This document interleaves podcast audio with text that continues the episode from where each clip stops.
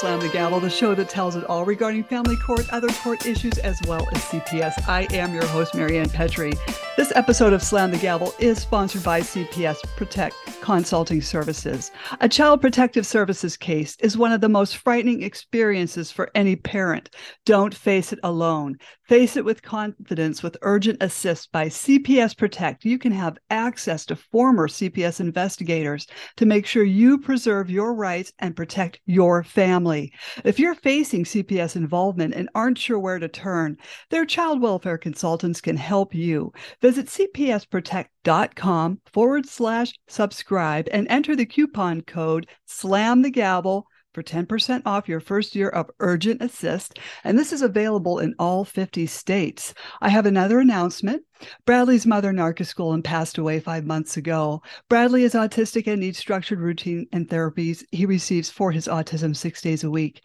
However, Italy just entrusted Bradley to the Italian Social Services. If he is ruled to go back, he will face the next three to four years in the Italian foster care system where he can't speak or understand the language. He will then be taken away from the only family he has ever known. Please call Governor Hochul, New York State at 518 474 8390. That's 518 474 8390 to please keep Bradley here safe in these United States. Hashtag keep Bradley safe. I'm happy to have a brand new guest on. I have Kajal Emmett on. Her she was born in New Delhi, India, and before the age of four, she was abandoned and left in the street where she took a train trying to make her way back home. Eventually, she was picked up by a police officer and brought to an orphanage in Asharan, India. At the age of four, she was adopted by an American family and she was placed in foster care where she was then 15 years old and remained there until she aged out at 21. She was the only foster child who has completed the entire Elks Aidmore program. Her passion in life is to fight for the rights of young foster children in the system. She understands what it's like to be in foster care. And she wants to provide opportunities for these young children to have and share their voices, as well as be a positive example for them to navigate through this system. And she's ready to take on all the challenges that come along with advocating for foster care children. And she also would like to thank Jesus for leading her and guiding her on the right step. And she's so grateful for Jesus for allowing her to go through this and what she went through so she can help other kids who have been affected by the foster care system. And it's time now to take a stand when what then shall we say in response to these things? If God is for us, who be against us? Romans 8:31. I welcome you, Kajal Emmett. I'm so glad you're on. I'm so proud to have you on my podcast. And how did you become involved with Rescue the Fosters? Um, so basically how I get involved with Rescue the Fosters is so around like from 15, I was that's when I first got in the system. And the reason why I was in there was because of abuse, sexual uh sec- sexual abuse. And then from 15, so I went to three places. I went to a foster home and then a, a group home and then another group home. And then once I basically left that group home, I did go into IOP. I had my own apartment, everything, but it just wasn't working. So I realized they kind of make it very hard for you to like maintain the apartment so then that's where I basically started the whole rescue the foster because it was hard for me to de- you know defend for myself because it was hard to be stable because you've been conditioned to live in a survival mode. So that's when you know I felt like I had nowhere to go after the apartment because I couldn't afford it. So I was like, all right, I got to do something different because I know I'm not the only uh, child in foster care that goes through this because a lot of them they have a hard time maintaining housing because of the fact that they might not always have you know up to date employment because things happen you know and they don't really have good support system and they're still dealing with trauma. So you know i told myself all right i'm i want to give back. I want i don't want a, a lot of the kids that are going through the same thing that i went through to have to go through that again.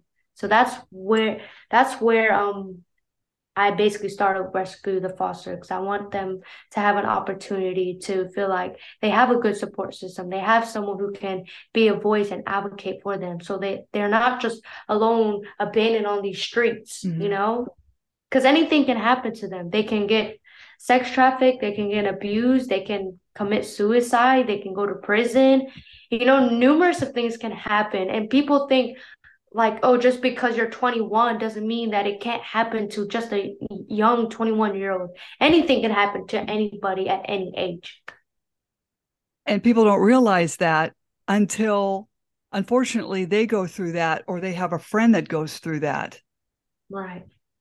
And the impact of the trauma that on certain you know foster kids and i just feel my heart goes out to them because you know from what i've been gathering from these podcasts i've been doing is when you know you age out and some of these kids want to start a family of their own then they have cps haunting them again.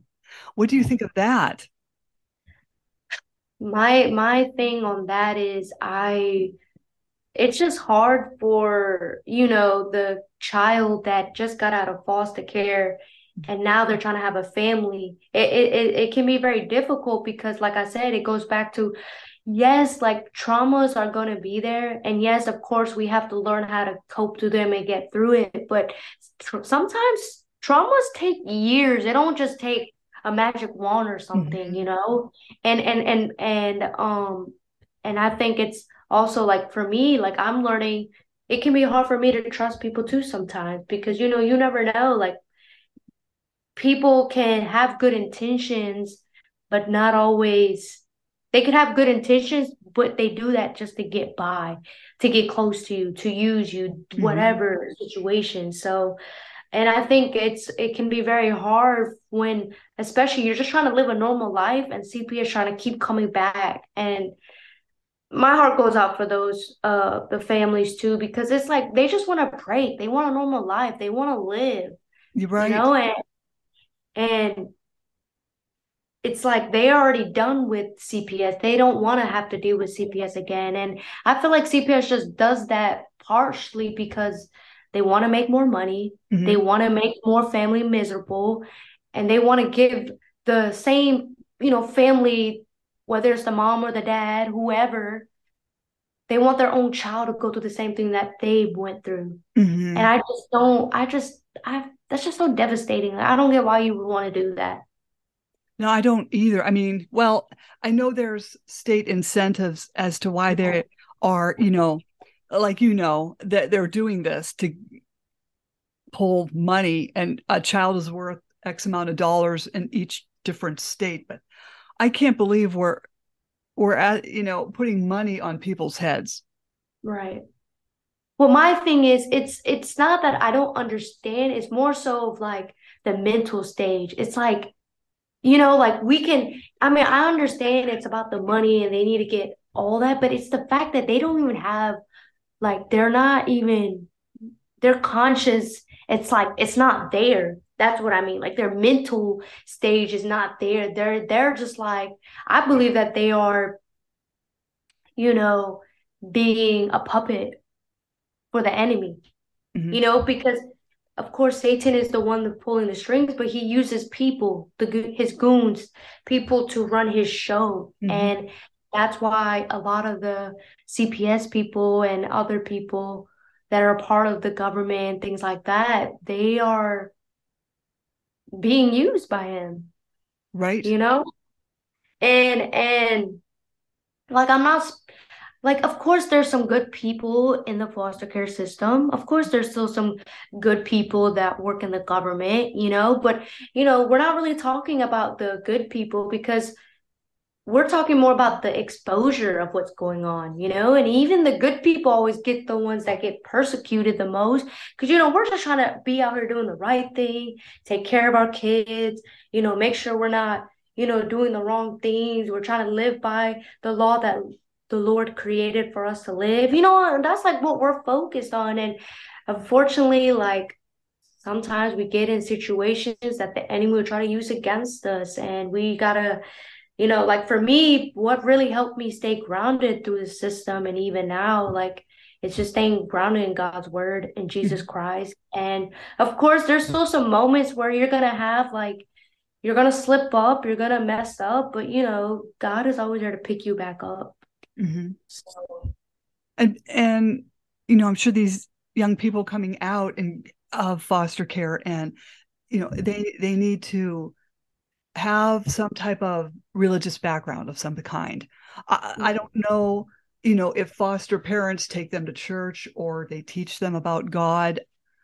I, I, I don't know.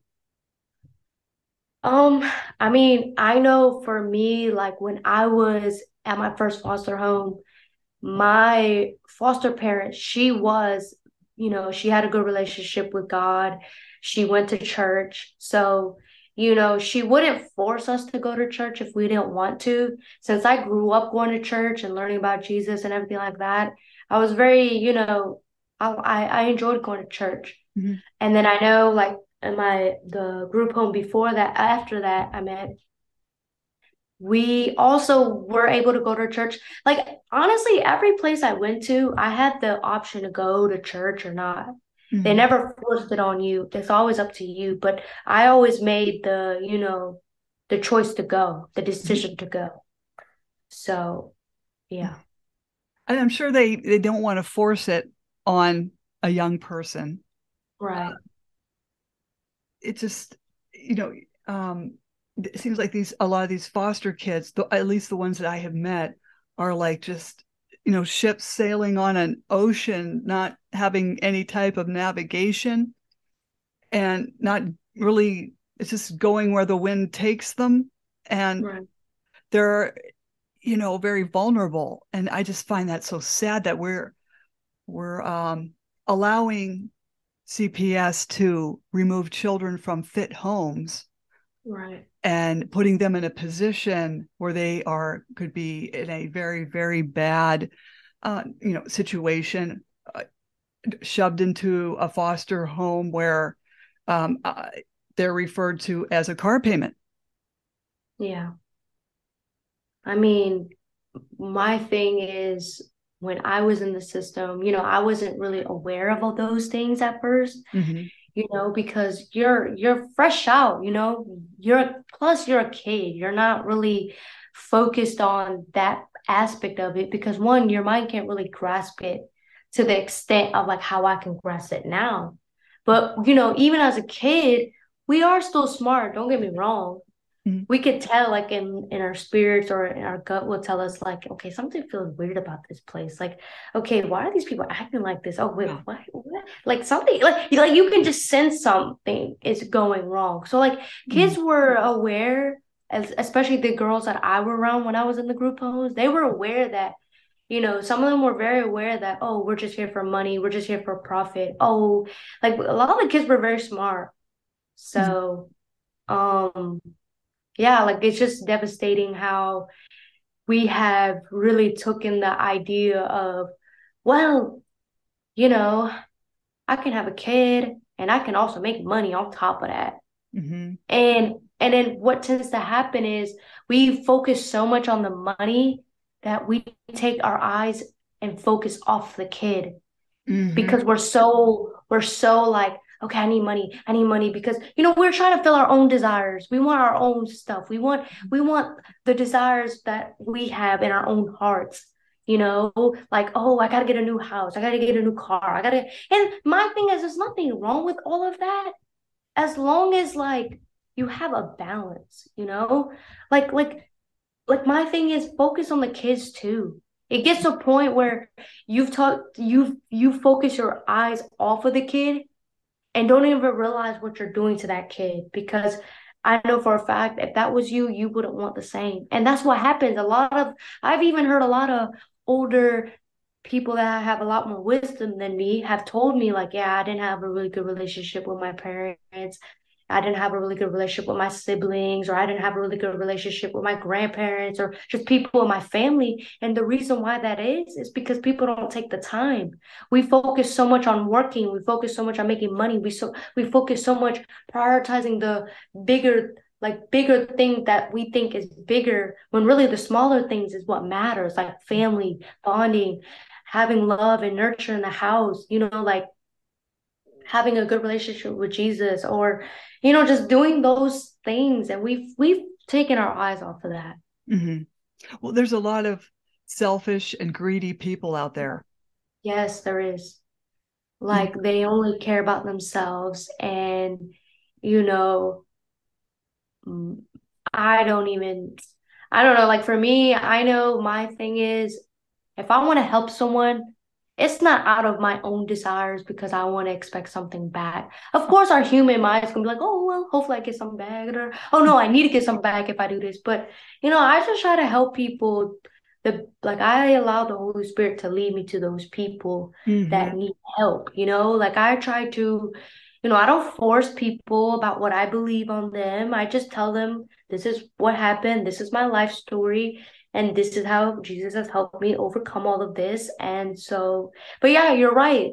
It goes back to people are very greedy. They only care about themselves. And and that's also where we are at this stage right now. Because, you know, if people really I do believe people are slowly waking up to the evilness that is going on but it's also going to take a lot more too because right now I do see some people they just care about their TV shows. They just care about, oh well, I just worked a nine to five and I'm gonna do what I want to do. And, and we gotta we gotta wake up to what's really going on. Like our kids are getting raped, they're getting tortured, they're getting sacrificed, like they're getting aborted. And it's like I understand we look at, at on a religious aspect, but it's not really a religious aspect. It's like if your own kid was going through that, if your own family went through that, how would you feel? I know you would feel devastated, mm-hmm. you know? So we gotta really just start waking up. And I've also realized that with talking to people about certain things, you kind of have to say it in a way where they can understand it mm-hmm. because it's, it's gonna take, it's gonna, it's gonna take them time to digest everything, you know? So we also have to speak to people in a way where they can understand it. And um so I know when I talk to people about the foster care system, like when they hear I'm in the foster care system, their heart drops. Mm. Because it's like that, like not just because like, you know, oh, I'm in foster care and they feel bad for me, but it's because I know deep down it just it it touches people. I know it does. You know, and and that's why I like talking about it because we got to talk about the corruption. We got to talk about the the stuff that's going on because if we don't, who else will? Right. Uh, absolutely right. I, I know a lot of people want to avoid uncomfortable topics and just want to talk about, you know, happy things and you know, I guess I'm not superficial. I want to talk about the things that really matter. You, people, other kids in foster care. I hate foster care. You know, I just want to see an end to family court, foster care, and CPS. If I could have that in my lifetime, I'd be really thrilled. you know, I, I can yeah. because these kids are these kids are suffering um, and I know that some kids need to be removed from horrible homes. Okay. Right. I know this happens. But then I'm also hearing a lot of kids that should not have been removed that were taken out of good fit homes. Well, yes, because what tends to happen is okay. So I'll share a little bit about my story. So um I got in foster care when I was 15 and oh okay i'm going i have to go a little bit backtrack my bad um so when i was with my adopted family from 4 to 15 before i got in foster care right? You know of course i was a kid. I was having fun. You know kids are supposed to have fun. They're supposed to outside enjoy life playing da da da. And then unfortunately around around like i want to say 9 10 to 11 some sometime i don't remember the age quite frankly, when it comes to middle school age. I just know it was around middle school time. Um, you know, I was getting abused by my brother, mm. you know, sexually abused by him. And it wasn't even my biological brother, it was my adopted brother.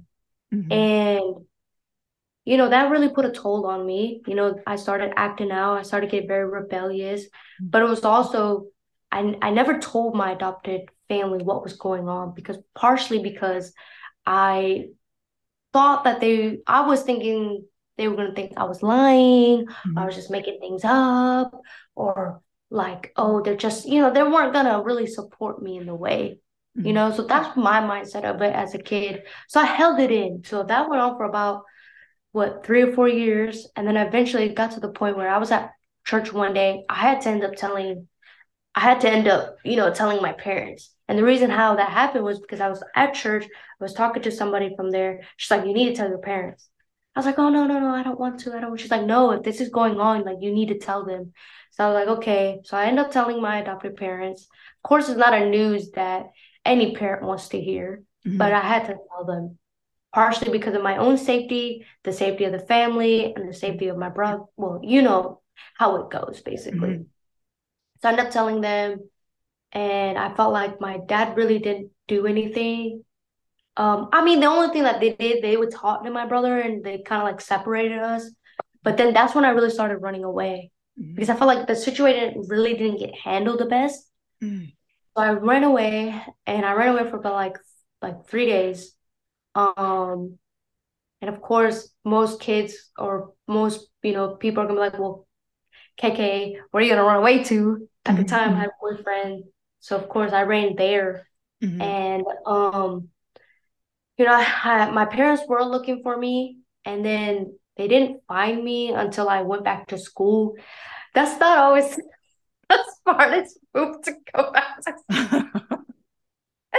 but yeah, my parents were looking for me at school and um I ended up like AWOL because I was like, no, I don't want to go back home.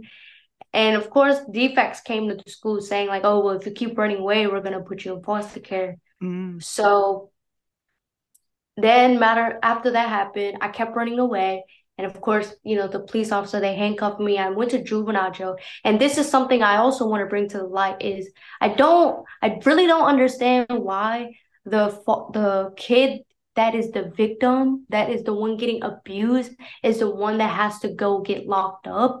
Like I understand I was running away and I got like two other like misdemeanor charges, but mm-hmm. still and that's what i want to shed the light is what tends to happen is the ones that are the victim are always the ones that get treated like differently. They always are the one that gets you know the blame. They're the ones that have to go through the consequences and things like that. And i don't i don't get that part. I really don't.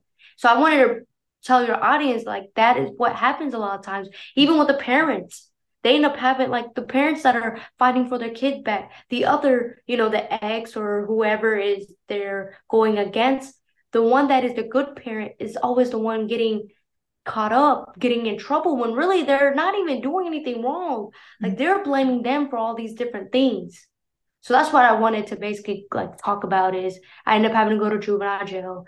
I went there for like about five days. I got out and I was placed in a foster home. And then this is another thing that I want to also shed light is so like for my adopted brother, he didn't end up, you know, it took a while for him to get locked up.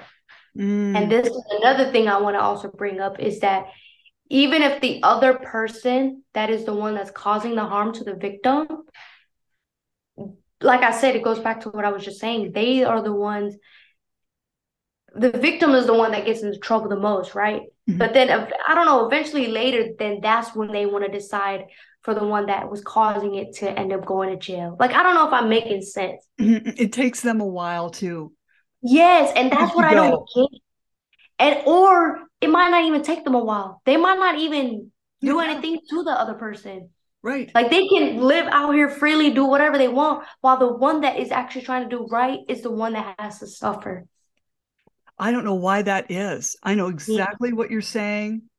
It's like justice doesn't come fast enough for the one causing the pain. Right. It doesn't. And sometimes mm-hmm. I've also heard that a lot of the parents, it gets too much to them. Like the ones that are doing the right thing, like trying to follow the orders, trying to file, uh, follow the court orders, trying to, you know, let abide by the rules that they are given And what tends to happen, it gets so much to the point where the parent either have a heart attack or they'll commit suicide because it's like it's so much stress on the parent that's just trying to do the right thing and they're trying to fight for their kid back. And that's another thing that tends to happen is, or even the child, they might commit suicide because you know all the child wants to do sometimes is not not sometimes some kids mm-hmm. will commit suicide because all they wanted to do was just to go home and be set free from the system. Mm-hmm. So yeah, so I just sad. wanted to talk about that. Yeah, uh, and I think this happens. I think it happens more frequently than we were led on to believe.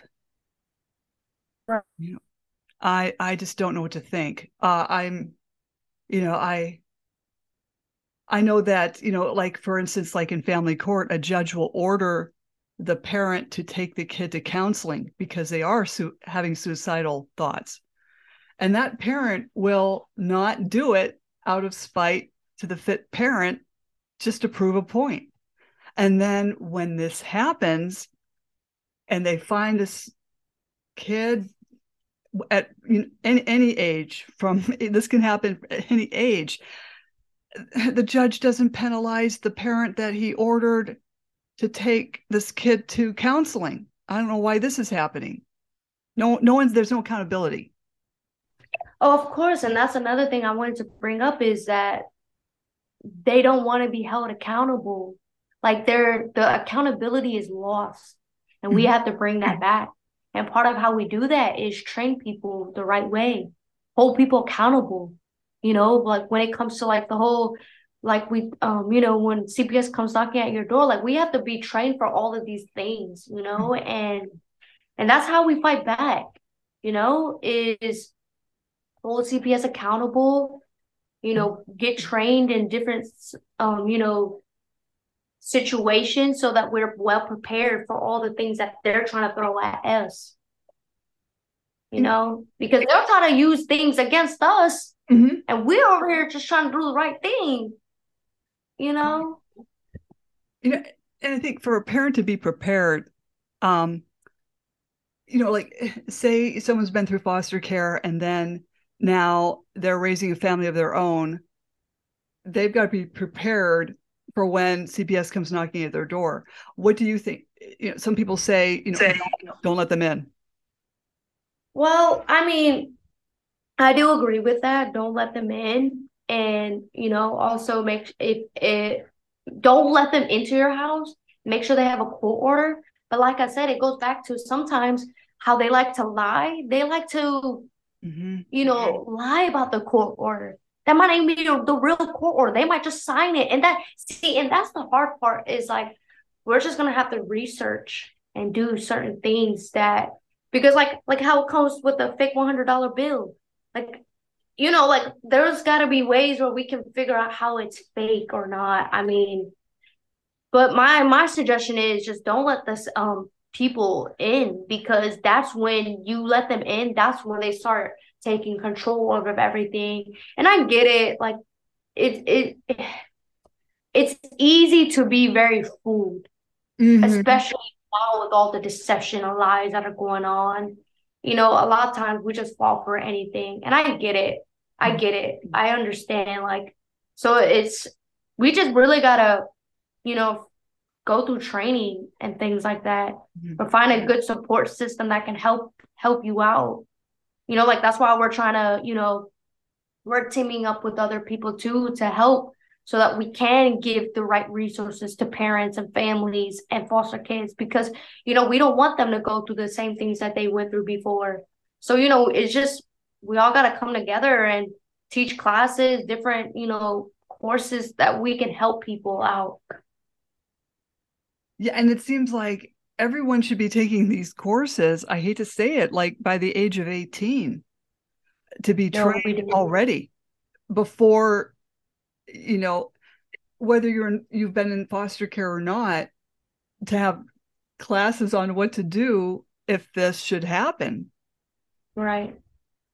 Well see that's the thing you know it, it like i've also realized you know we tend to want to use our money for courses or things that are not really helping us you know and that's why for me, I've been trying to one like focus on where I spend my money at because you know I want to sow sow into a uh, an organization or a company that's really going to help and actually care about the citizens because we like I don't know if a lot of people are aware of, but there are some companies that really do not care.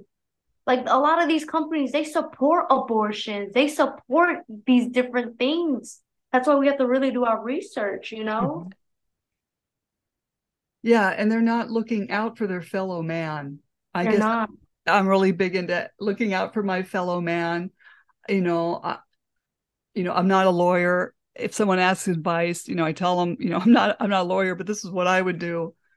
you know, what are you going to do? I mean, you, got to try to help someone when they can't even afford a lawyer, or they right. eight of them and no one's helping. And that's just it. People get so frustrated because no one's helping and companies that are supposed to be supporting the right thing aren't doing what they should be doing right uh it's so frustrating it is frustrating like it, it's frustrating to even find you know a person that will do what they say they're going to do and actually you know hold held up their bargain you know mm-hmm. and and i and i understand you know like it also comes with you know the trust thing you know it's hard to trust people these days but you know also you know that's why we got to use our discernment too and I, I, mean i understand like there's a lot of situations where why you know we're fearful and things like that mm-hmm. but.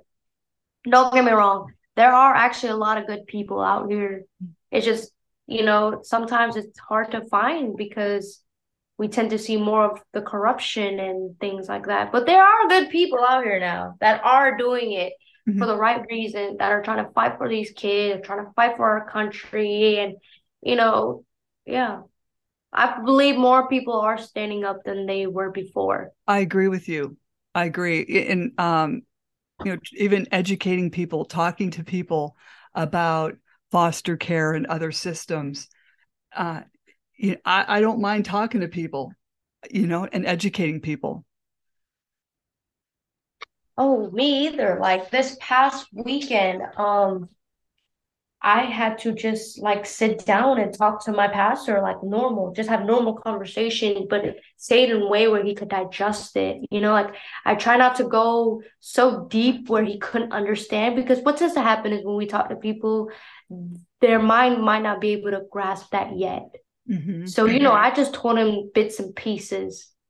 Like, yeah, I was in the foster care system. This is what I witnessed, but this is also what's really going on in our country right now. And yeah, like you just gotta have like small conversations with people, you know, and and part of, you know, if you can help is word of mouth, spreading awareness by, you know, making videos, um, taking classes, uh, training people, um, going to your local police department, local, you know, government places, um, you know, just talking to the people, getting get involved in the community. Like that is the best way to really like, you know, know about these different things is getting involved in the community, getting involved in the schools because a lot of the if the corruption is happening in foster care, corruption mm-hmm. is happening everywhere.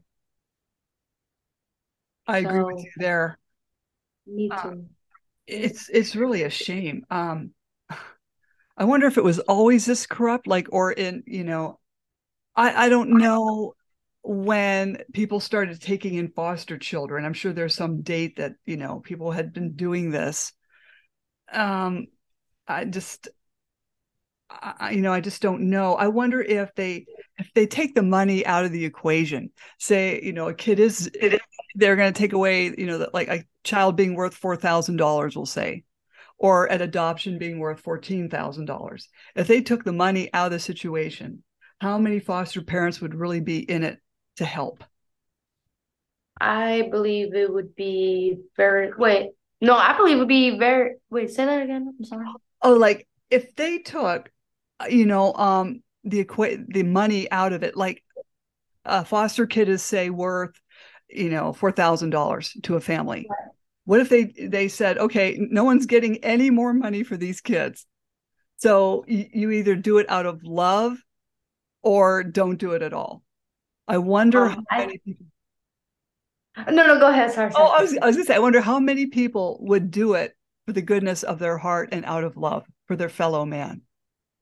I mean, I'll be honest, I believe few. Mm-hmm. Because what what what happens is we have made money our God. We Mhm. have made money is something we worship. So if the money is out of the picture, I believe less people are, and that's good because the only reason why I'm saying it's good, it exposes it. It exposes why their motive was to do it in the first place. True. So that's the only reason good the good reason why I'm saying that. But of course the bad reason is you're sensitive is to do it for the money. Hmm. And kids don't need it just for the money. They need to know that they have a good support system. They have someone who's going to be there for them, that's going to love on them, nurture them, be there when they when they're falling, you know, when they scrape their knee. Oh, mom, I need your help. Even if that's not their actual mom and dad, that's okay because they need someone. They need a good support system. They Mhm. need someone who's gonna help them no matter what happens in life. They're they're always there to help them. You know, and I believe that's why God created families to help each other out, to love each other, to help each other stay accountable. So Yeah. Right. I mean, and even, you know, grandparents, um, you know, I know like when CPS takes kids away from parents, I just want to know why they're not giving them to the fit grandparents that are able to take them. And see, it goes back to the money thing. They're giving it to Right. the, the child to uh, a group home or foster care. Well, see, that's something I also want to know too. I do believe it's for the money, but I know for my situation, I was trying to get into my own like uncle or aunt's house, but I was not able to do that. So I don't know why that is either, Mhm. besides the money reason. You know, um, I mean, I am aware that they have to do like a background check, they have to check the house, make sure it's safe, but you know, my thing is, I wonder if they even really do that inspection for Mhm. the the places that they're putting the kids for the parents that have a bad record, like meaning Mhm. they have like a criminal record or you know a record that's not clean. Mhm. I don't know if they're really doing a full like diagnosis of the house. They might just be in and out and be like, "Oh, this house good, check it off," you know, Uh, and yeah. because that's what they do with the whole like bachelor thing. You can be a foster parent and have whatever ba bachelor or whatever degree. You don't have to have a degree in social work. You don't have to have a degree in, you know, like government type stuff. You can literally have a degree in anything and they'll still let that person be a foster parent. Mhm. And I also think that that is not strict enough. Mhm. Like, because think about it. If you're working with kids, like you don't even understand the impact that you're gonna make on their life and how devastating like you're gonna make their lives. And that's another thing that I that just got brought up to my mind is I've realized that I remember when I was in the system, they will say that whoever has the kid, they're liable for it. Right? But the thing is, so the narrative gets switched. Okay. You want to say that about us and the parents and all that, but you're doing the same thing. So you want to twist the script. Mhm. I don't I don't get that part either. Mhm. Like you're liable for us, but you're making us treat us you're treating us like we're just profit and some like, you know, sex trafficker that has to get raped every day or tortured every day. Like they're literally the ones that are causing that, but they want to say that to the parents that are actually taking care of the kids. Mhm. I'm talking about the good ones. You know what I'm saying? Like they flip the script. That's what they do. They flip Mhm. the narrative a lot. Yeah, it's really sad. Uh, you know, because some kids are comfortable in a foster home. And Right. then CPS will come and remove them and put them in a different foster home. And I'm Yes. why does this happen when they were safe and happy in that one? Why don't you just leave them alone?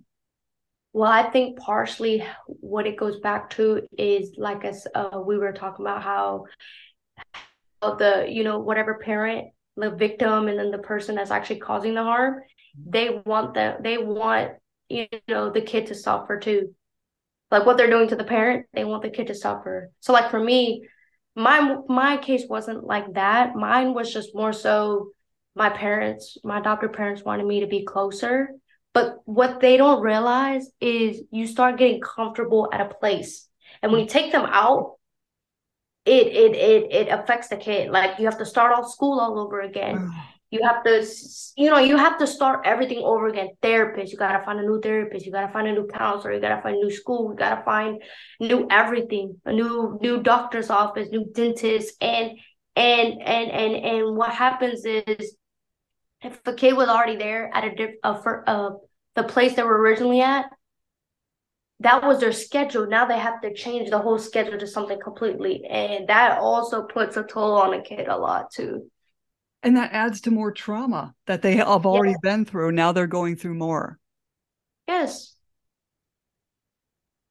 And i just uh i just um can't believe the world is is being uh, going this way. It's just getting worse. Of course. I mean rescue the fosters is making it better. It, it's helping to make it better you know and I encourage anyone, everyone to donate to Rescue the Fosters because they're making a difference in kids' lives. Thank you. And and someone has to. No, we do. We do because yeah. unfortunately the way that this country is going, nobody had well, I'm not gonna say nobody. Not a lot of the people that were supposed to help the in the right way are not. They're mm-hmm. not really helping us. They're taking advantage of us. So we gotta be someone has to be the one to take the stand. And that's why I love that um saying I came up with when I was a kid. Ever since I was a kid, um, I'd always thought of the word "take a stand" mm-hmm. because I've realized why God gave me that quote, "Take a stand," and it's it comes to all the way where I'm at now. I'm taking a stand for these kids. I'm taking a stand for this country. I'm taking a stand for what I believe in, which is actually the truth, which is the right thing to do. Mm-hmm. So yeah. Yeah, and I'm so glad you're speaking out on this because uh, you're such a beautiful young person speaking out on this and inspiring other people to do so. And we need this right. because there's so much negative in life. We need to hear that there's there's still a you know a beacon of humanity out there. Mm-hmm. Right. Right. You know, you, Rescue the Fosters, are shining a light and helping other people that are just, you know, in the dire straits of foster care and coming out of foster care and trying to get them into college and better their lives. Yes. You know, have you had any challenges with trying to help people? better their or better their lives when they come out of foster care? Um, I mean, so far, like one of the families we helped, you know, it was actually a good story. Like we were able to end up getting his ID, mm. and uh, we were able to end up finding his biological parents, well, his mom, and we end up reuniting them. So, you know, I mean, of course, there's all, of course, there's going to be some challenges, you know, especially like you know, trying to find a lawyer for some of the cases that we have or trying to find, you know, different resources and things, but also, you know, it, it in a way it makes it exciting, you know, it, it gives you like a a passion to like man, every day I'm waking up and doing God's work. Like I'm helping a family. I'm I'm helping, you know, someone that I don't even know who might need help. You know, because I know that there's a lot of people that out here that need help and they, I understand why it can be difficult for them to find help because, like I said, people take advantage of them, and that's not what rescue the foster is about. We're not about taking advantage of people. Mm-hmm. We're about actually helping the family, reuniting them, helping the foster kids. Like that's what we're about. We're not about you know using your money and we leave you that's not what we're about we actually we also continue the relationship like we still keep in contact with that family too so you know the the relationship doesn't just end at when we help the parents you know we want to continue the relationship even after that so mm-hmm. i yeah. think that's really wise i think that's good You know, Oh, it is yeah, And I still reach out to some of the uh the girls I've been mentoring. Mhm. So, you know, I try to keep in tabs and help as much as I can. how ma- how many girls are you mentoring? Well, recently they haven't texted me back, but you know, I was helping at least like one or two. Mhm. Um, I was actually helping one of the girls. She was in the same foster home that I used to be at, Mm. and I would just take her out, spend time with her. You know, like that's all they need is Right. someone to spend time with them, to love on them, take them out, help them to see different things for a while, you know. And there were times where I spent the night with her too and was there and helped her out, help her out with finding a job, giving her advice, talking to her about Jesus, things like that. Like we had a good time. Mhm. That's what they need. They need to be taken out of that environment and just, you know, just walk around the mall and look at stuff or, you know, just walk around a park. Yes. And also, you know, another thing that I've been working on is trying to tell them their rights. Because what tends to happen is a lot of the, the kids in the system, they don't know their rights. So with me being in the system, I try to tell them like, well, if you don't want to take that medication, you can refuse it. You don't have to take it. Because at the end of the day, it's your rights. hmm So, you know, I try to, I would tell her like, you know, if you don't feel comfortable taking this medicine, don't take it. hmm 'Cause you're Yeah, allowed they- to re Oh, I'm sorry. Go ahead. No, no, I was just saying you're allowed to refuse. That was basically all. A lot of people, I'm sure even young people, kids, you know, they think they have to do what they're told. Um, and they better, you know, I'm sure that they don't know. I, this is, they're not living with their own parent Right. that they can have, uh, you know, it, mm, I don't know how to describe it, but they, they feel they have to be on their best behavior. Maybe they're walking on eggshells and they just better do this to keep it the, the peace. Oh, yes. I mean, that is how a lot of the foster kids, um, like even especially me, like there were moments where I was like, oh, let me just do this so I don't get in trouble. But then again, also in reality for me, I just didn't want to get a part a part of the drama. I was the type I didn't really like drama. I try to do the best that I can to flee from it. So, you know, some kids they will just exit themselves out of that situation. So for what I mean by that is like they'll use their coping skills. Like they'll go on walks, they'll listen to music, you know, like that's what I did. I went on walks, I played soccer outside. Of course, I still gave advice to the girls, but some will listen, some won't. Mhm. But yeah, some of them do feel like they're walking on eggshells. That's sad. That's not, that's not living It your is. life.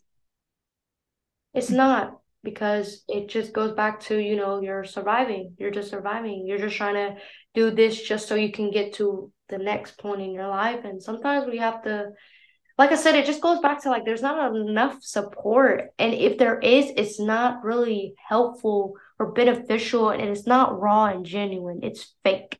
hmm So we got to bring back genuine and raw and and from the heart,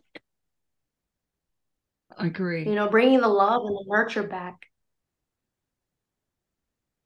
yeah people have to start looking out for each other and i know uh, like you said with the trust issue um i i mean i i trust people i don't get in their cars you know Right. but eh, but if they have, have advice i've taken advice and thank god i've come out okay Yeah. Same. You know, if there's any advice you could give say a foster parent what would it be A foster parent? Mhm.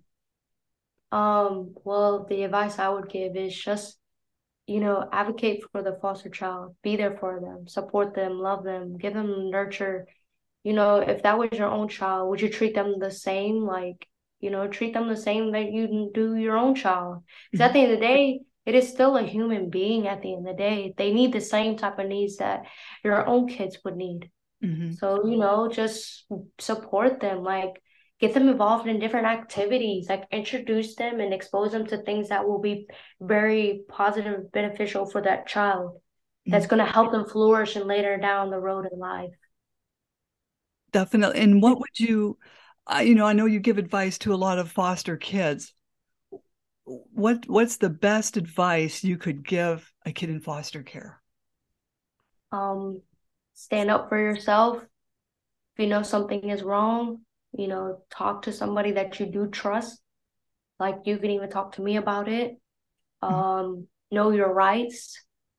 Um, and find ways where you can really just be a better foster child, you know, like doing different activities and things like that. Like for me, you know, I played soccer, I I went to tutoring, I did things that would help me mm-hmm. later down too. So like doing activities that will help you. The same thing kind of like what I said about the parents too. Same mm-hmm. thing for a child. And know that you're not alone. You have people that you have trustworthy per, uh, people that are out here that want to help you, like Rescue the Fosters, and you're not alone in this fight. If if anyone needs to reach Rescue the Fosters, how do they do that? Um, so we're on Instagram, Facebook, TikTok, and Twitter. It's mm-hmm. all Rescue the Fosters. It's all together. There's mm-hmm. an S at the end.